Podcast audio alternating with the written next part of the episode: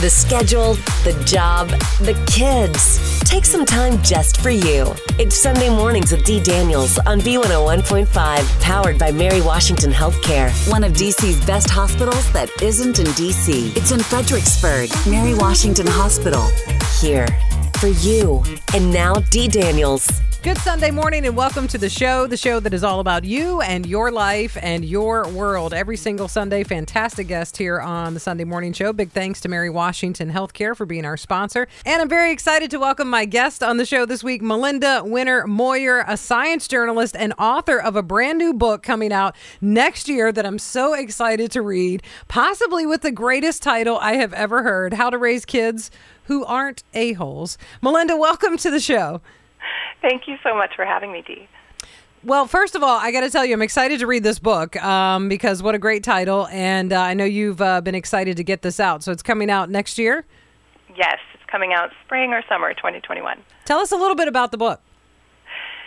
Yes, so um, I, I would say I was inspired to write the book in part because of what's been going on in our country. And I kind of realized one day what's most important to me as a parent is that I raise a kid who's not going to be a, bully and not going to treat other people poorly and just be a, a kind and generous person. And I realized if I could help give those tools to other parents, then maybe we could raise a generation of really great people. Um, and so you know, I'm a science journalist, so I tend to always answer, try to answer questions with evidence. So I looked into research on, you know, what we know about the most constructive ways to to talk about race, to talk about gender and gender stereotypes, to you know, discipline and set limits, um, to talk about values, to foster healthy self-esteem. And so each chapter kind of addresses different things that parents might want to think about fostering in their kids to make them, you know, well-rounded and just good people. Yeah, you know, I could really, I could really see your background and sort of feel your passion for research uh, in the article that I read recently in the Washington Post, which is uh, the the biggest reason that I reached out to you and was so excited to get to know some of your work and have you on the Sunday show. After reading this article in the Washington Post that came out at the end of June, I mean, it was so genuine, so plain spoken, and I just I appreciated it so much. Um, if you're looking it up with me, by the way, the article is titled "What." white parents get wrong about raising anti-racist kids and how to get it right. I mean, it's it's a powerful article and it really really goes in depth into a lot of great research. Uh, and and I love how honest you were even getting into writing the article. I, I saw you talking about it on your Instagram about how you were hesitant at first. Can you talk a little bit about that process before you wrote the article? Yes, sure. So I had done a lot of this research for my book, and um, and then everything everything exploded in the world. Yeah. Um, and I was wondering, like, gosh, you know, I have I have a, a lot I could say on this topic, but you know, I'm also very aware of wanting to sit back and listen, and also create space for for black writers to be talking about this as well. And right. so, you know, the Washington Post reached out to me because I I had um, created a Twitter thread all about this. I decided to put it out on Twitter at least. And then the Washington Post uh, parenting editor reached out and said, would you be willing to write an article about this? And yeah, I, I hesitated at, at first, and I wrote back to her and I said, well, I, I'd like to, but at the same time, you know, do we want to maybe give this to a black writer instead? And what, you know, what do you think? And we went back and forth, and she explained to me there's, they're, um, you know, assigning a lot of stories right now to black writers, and they're trying to, you know, they understand this this tension, and they're trying to work with it, but they also knew that clearly, I, I, I had spent a lot of time with this research, which is kind of a very kind of niche area, and said, well, you know, for this particular article, I think we think we'd really like you to do it, and and would that you know would that be okay? And and after a while, I did. I know I talked to some other black journalists about it. I said, you know, what should I be doing? Should I be staying quiet and creating space? Should I be, you know? But I also didn't want to. I don't want to place the burden of education entirely on people of color either. Right, right. So it's really hard. And eventually, yeah, I said, okay, let's do this piece. And I made sure in the piece I, I really wanted to talk to black educators and, and parents and pediatricians too. So that was kind of my way of working through it was just including a lot of diverse voices in it as I highlighted the research. Yeah, I love the research. I mean, I love how you've really, you know, co- not only collaborated with other people, but uh, in in getting the information out there. But I love the research, so I, I would uh, suggest that everyone go and take a read. Uh, but it is just it, it, it's a great article. And talk a little bit about the collaboration that you had um, in writing this. I mean, this was this was this was an effort where you you did reach out, um, you know, and say, you know, let's all talk about this because th- this is a conversation we're all having that we all should be having. Um, the conversation is the same but different, so you know there are a lot of lot of layers to this. Yes, there are. Yeah, I mean, I talked to a lot of people, um, researchers who have been studying how children develop prejudices. I talked to a lot of researchers, um, you know, who've been doing this for some of them for decades. And then, yes, I wanted to talk as well to um, black educators. So I talked to some primary school educators who work with children of all races and, and see kind of what happens when young kids are developing ideas about race and what kinds of things they do and say. And what they found is sort of most constructive in terms of having conversations with kids about race. And um, and I talked to a pediatrician as well, um, a black pediatrician, and about you know what kinds of things she sees and hears, um, and just tried to really pull together a lot of different layers and levels of, of information. Um, it was really I learned I've learned a lot, a lot. Yeah, I bet. I bet you did. I mean, and I I learned just in reading the article. So I mean, you know, to even be able to see some of uh, the the notes about the research, you know, you can then go and sort of dive into that research and learn even more. So I think it is a, a really great tool. And one of the things I, I, don't know if it was as astounding to you when when you uh, were were sort of poring over this, but one of the things that really struck me the uh, 2005 study with uh, uh, psychologist David J. Kelly and you talking about uh, and and them talking about the fact that you know we have all sort of kind of uh, in maybe a quiet way even held on to this thought of like well my kids might be colorblind and my kids don't see color and we don't see that sort of thing. And it's so interesting how that study and that research really sort of broke through that and said nope that is just not true. Yes. This was probably the most mind blowing thing that I learned when I started digging into this research because I, and I think a lot of other white parents, have this idea that if we don't act in a racist way or we don't say racist things in front of our kids, then they are just, they're not going to care about race. They're not going to develop any prejudices. And it, I mean, it makes sense in a way. You think, well, kids don't really think anything about hair color like hair color doesn't matter and they don't judge people based on hair color or eye color and maybe they'll just see skin color as the same thing just a characteristic that really doesn't matter. And um and that yeah that i've heard, a lot of parents say well my kids don't see race or they're colorblind and um and if i talk about race then i'm going to make them racist. And yes the the research very clearly shows this is not what happens. Um so the study that you referred to, I think, is is one that showed that babies as young as three months old can not only see racial differences, but they they've already showing preferences um, towards you know, looking at people who are the same race that they are. And there's been a lot of research done in the preschool years, which is really some of it's kind of disturbing research, where uh, researchers have kind of embedded themselves in preschools and watched kids seen what they've said to each other and how they've acted towards each other. And they see that starting around age two or three, kids, especially white kids, are starting to, to say overtly racist things like, I don't want to play with him because his skin looks dirty, or I don't want to sit next to her because her skin is dark. And, um, and, you know, these kids are not coming from families where parents are saying racist things. These are just coming from the children themselves. And even, you know, talking with the black educators that I talked to for this piece, they said, yes, we see this all the time. And they said, it, you know, sometimes, so they'll see their black, uh, so their white students saying things like, I don't want to play with him because of the color of his skin. And then these teachers will sit down and, and try to talk to those students about what they said and, and why that's not okay to say. And then the next day, the parents of these white kids will storm in and say, "Why did you talk to my kid about race? My child doesn't see skin color, so why did you do this?" And you know, it's clear that these kids do see it. They're maybe not talking about it at home, but they are seeing it and they are acting on it.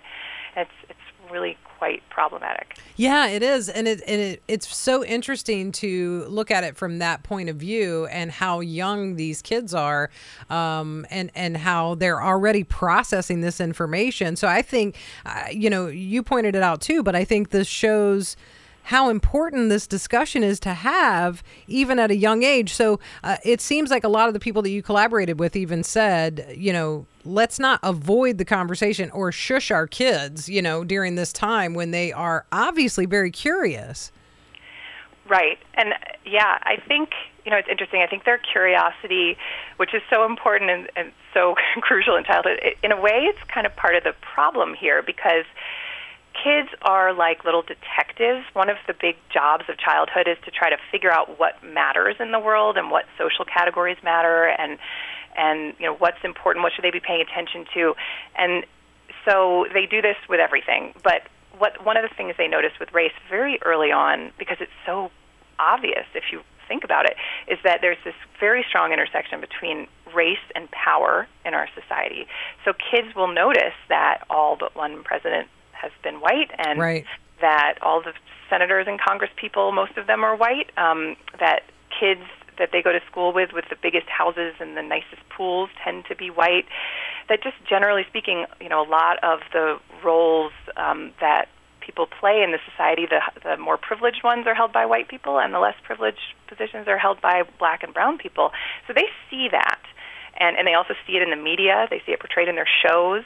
Um, they see this hierarchy, and you know they don't know what to think of it. And what's also interesting to them is they they see that that race is is clearly like important in some way, but nobody talks about it. Right. Their parents aren't talking about it, and so then they they're kind of like extra titillated because they're thinking, oh, this is like an important secret thing, and that makes it even more important in their mind.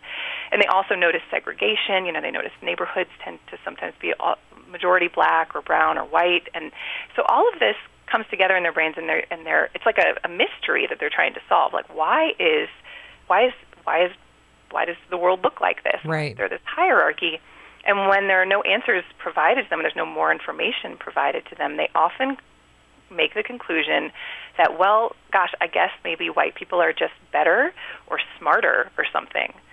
Because that's kind of the most parsimonious conclusion you'd make if you looked at a world like this, right? And so they come to this conclusion, and they don't they don't necessarily do it overtly. It's like a subconscious sort of thing. They're not going to sit down at the dinner table and say, "Hey, mom and dad, I figured something out. White right. people are better than black people." Right. They're not going to do that, yeah. but they do on some level internalize this idea.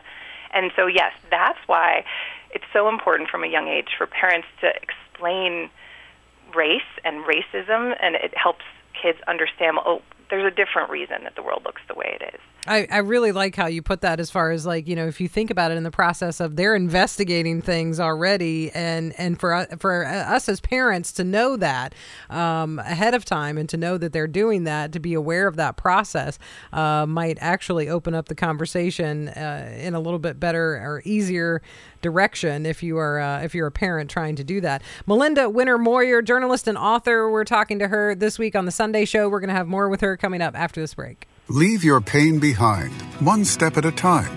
When it comes to your orthopedic care, you can have peace of mind knowing you will receive expert care with Mary Washington Orthopedics in affiliation with FOA. Our highly skilled physicians and staff bring five star knowledge to you and your family with convenient locations in Fredericksburg, Spotsylvania, and Stafford. We are here for you to treat an array of orthopedic conditions, from injuries to knee and hip replacements. Our care extends well beyond the surgical repair of an orthopedic condition.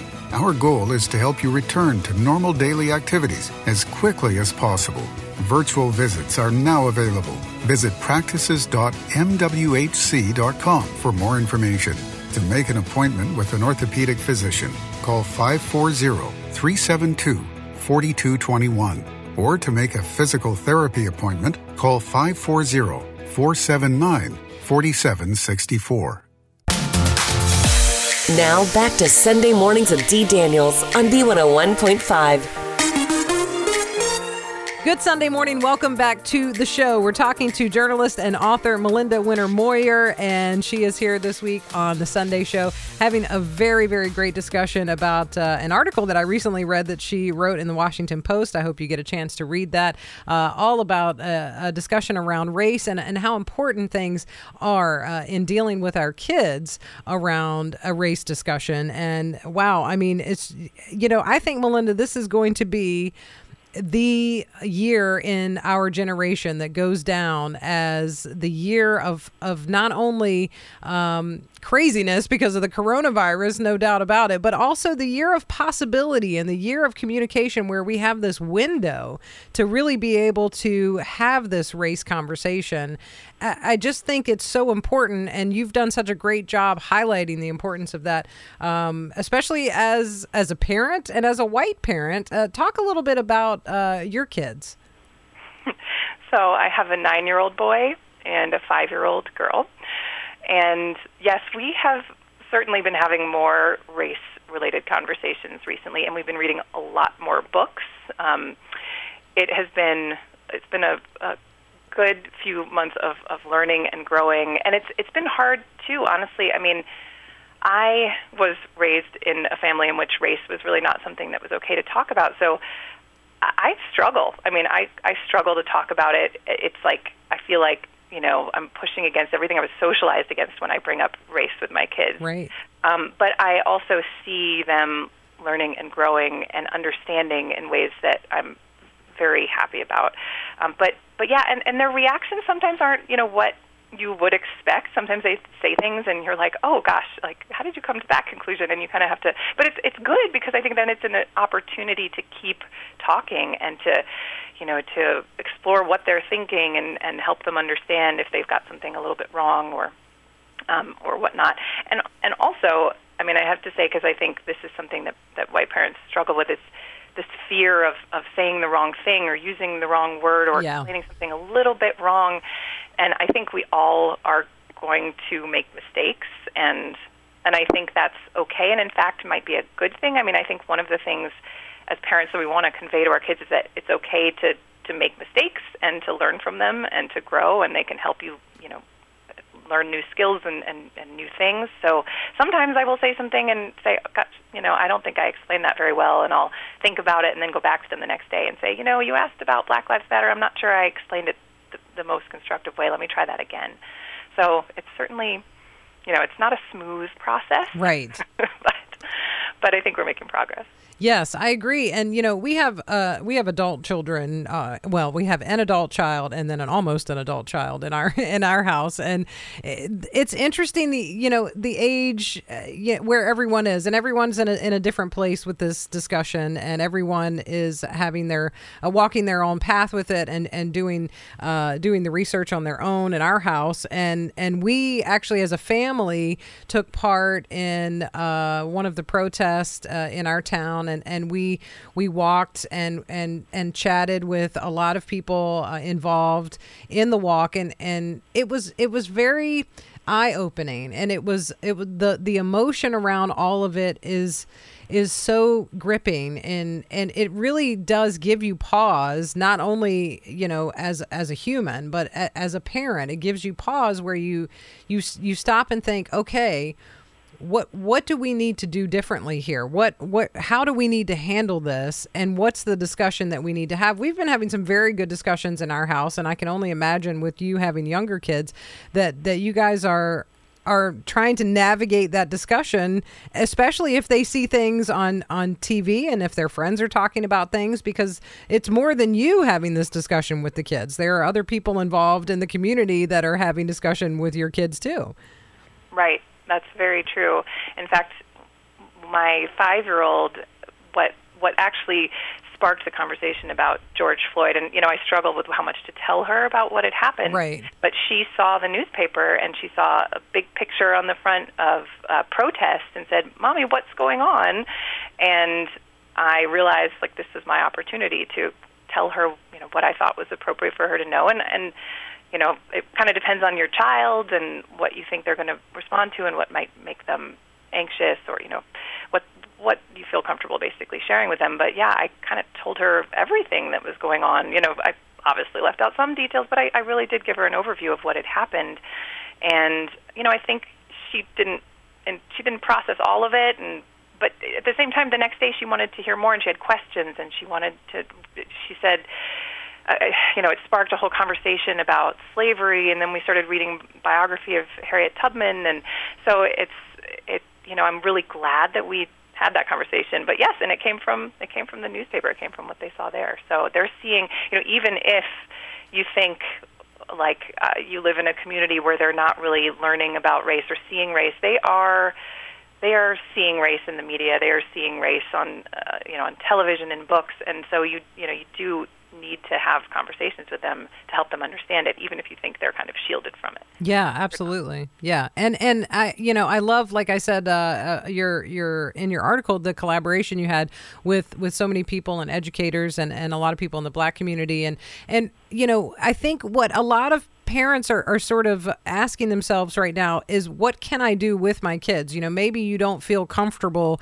you know, taking your kids because they're uh, of a certain age or whatever to a riot or to a protest or to uh, something organized outside, uh, you know, but maybe you can do something on a smaller scale. I mean, even you guys reading the Harriet Tubman biography, and that's fantastic. I mean, that's a that's a place where you can start to build on that sort of action. That really is that's an active thing. Yes, I think there are so many things that you could do. We also have not really felt comfortable going to protests. Um, we're just you know nervous about the coronavirus and right. for other reasons. And um, but we have made Black Lives Matter signs that we've put on our house. Both kids made one. We've been reading a lot. We've been watching. There have been some really great um, kid related shows about race recently. I know Sesame Street and CNN did did one a few maybe it was a month ago. Yeah, it was fantastic. That we watched all together, and there have been a bunch of things like that. Um, and we've talked about with my nine year old talked about charities that you know he might want to give some of his allowance money to, and you know we've looked at what different different organizations are doing and what they're working on. I think that's been helpful. Um, and yeah, I mean, there's just there are a lot of ways that I think you can you can make a difference at home. And I mean, just even having lots of conversations is something, you know. And I think one thing too that white parents need to think about, because I've read in the research this is something we often struggle with, is that when we do try to talk about race, we often we're vague. We use euphemisms. We say things like we sh- we need to make sure we're treating everybody the same and um and you know just because someone looks different from you doesn't mean that that they're any less than you.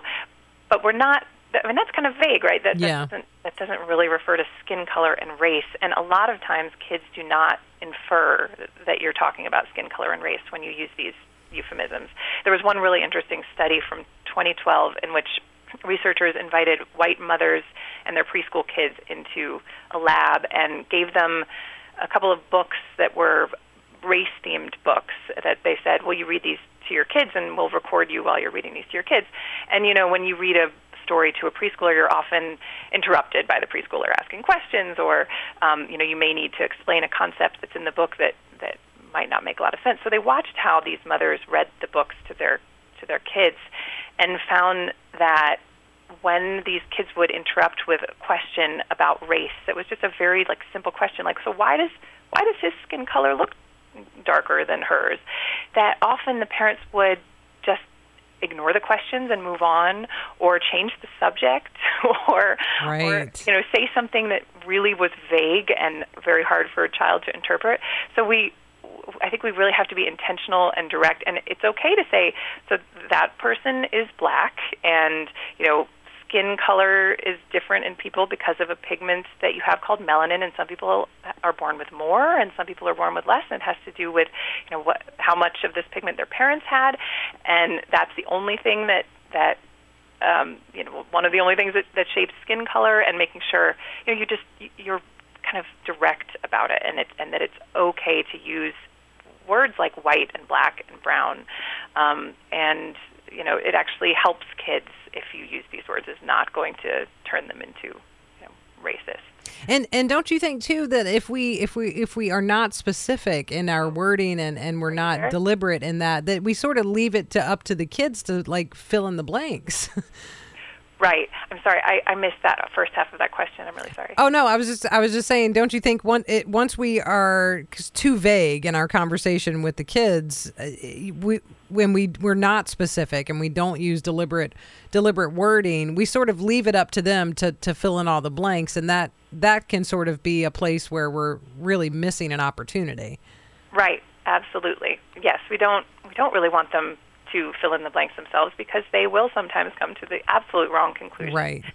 Um, and yeah, and uh, again, one of the educators I spoke to um, for this piece uh, said, you know, one of the we need to make talking about race normal. One of the problems is that we think it's not okay to talk and, and say the words black and brown and white and and that's one of the problems like we need to get over that and and feel comfortable talking about race and making it normal and not making it something taboo and weird and uncomfortable because that's part of the problem. What what have you experienced with in, in collaborating with some of these educators and, and the community? What what have you experienced with you know now that we are also having uh, a discussion involved with this same you know same topic, uh, discussion involved around police reform and kids and how to deal with that. I mean that's been a big discussion. That's a part of the same conversation. Um, that that can be an interesting piece of this to navigate too. Absolutely. Yes, I, you know, I with my kids, I, in saying what happened to George Floyd, for instance, and and other people, I did bring the police into it. I mean, I, I said, you know, there are a lot of white people who haven't treated people with dark skin very well, and that includes some white police officers. And you know, I said there are lots of wonderful white police officers right. who do not do this, but there is a history of problem with some white police officers not treating black and, and brown people very well. And so, I, you know, I did just bring it right in from the get go when we started having these conversations a few weeks ago. And um, it, it is hard though because yeah, you you know because kids overgeneralize.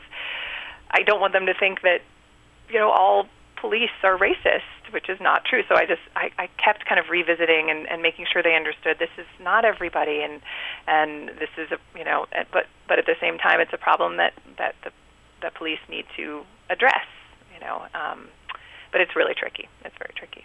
It, kids are, are so interesting because they are you know they're sponges they they want to take in the information they they want to learn and they they want to talk and it's it's one of those things where if as the parent as the adult you turn away from the conversation, I think sometimes you've put a period at the end of their sentence, you know, before they were ready for that. Um, and you've you've sort of closed the window, and they may go to someone else who might not give them the right information.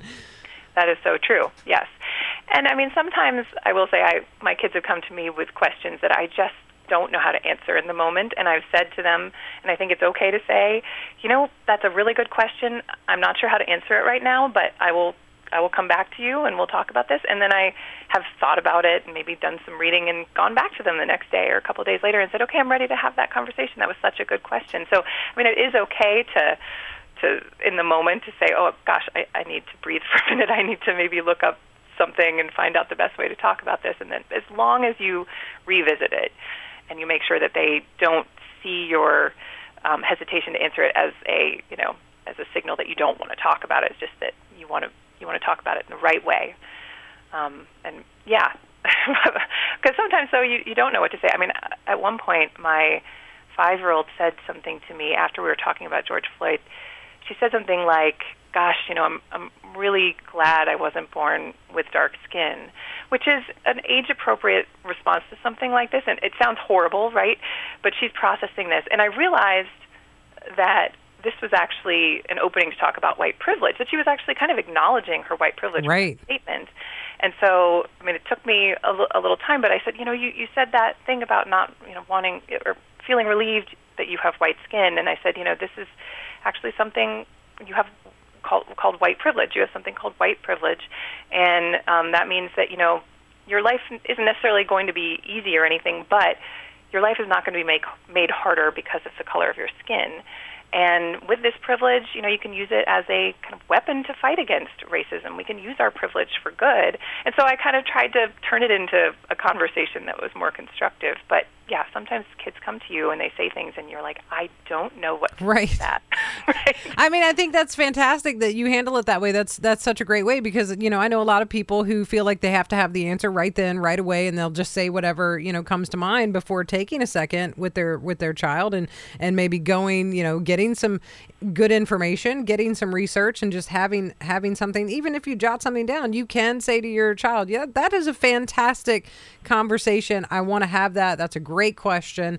you know, give me a second to to look up a couple of things. I want to make sure that I know what I'm talking about when we, and then you know, come back and revisit the uh, revisit the conversation. I think that's a great way to do it, and a lot of parents are afraid to do that.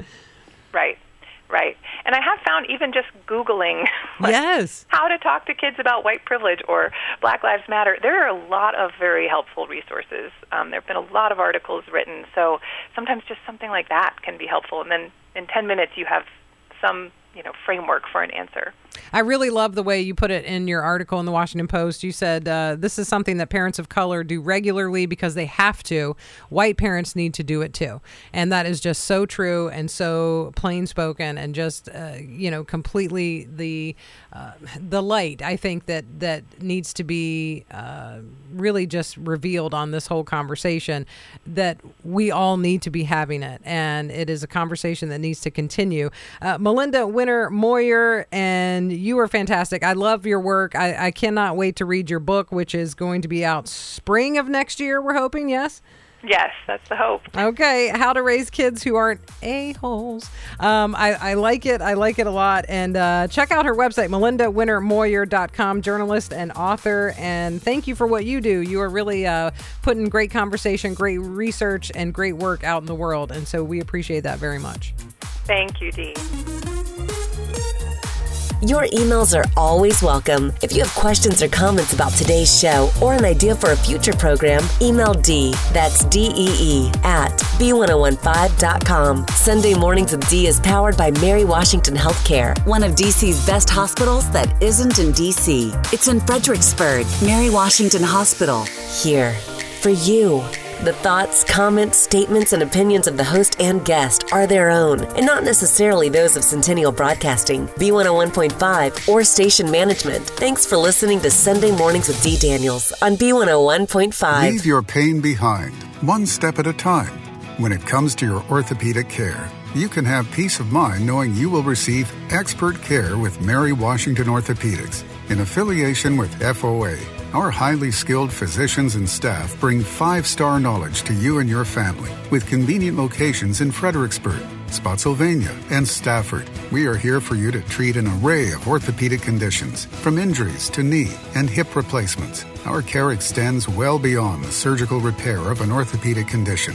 Our goal is to help you return to normal daily activities as quickly as possible. Virtual visits are now available. Visit practices.mwhc.com for more information. To make an appointment with an orthopedic physician, call 540 372 4221. Or to make a physical therapy appointment, call 540 479 4764.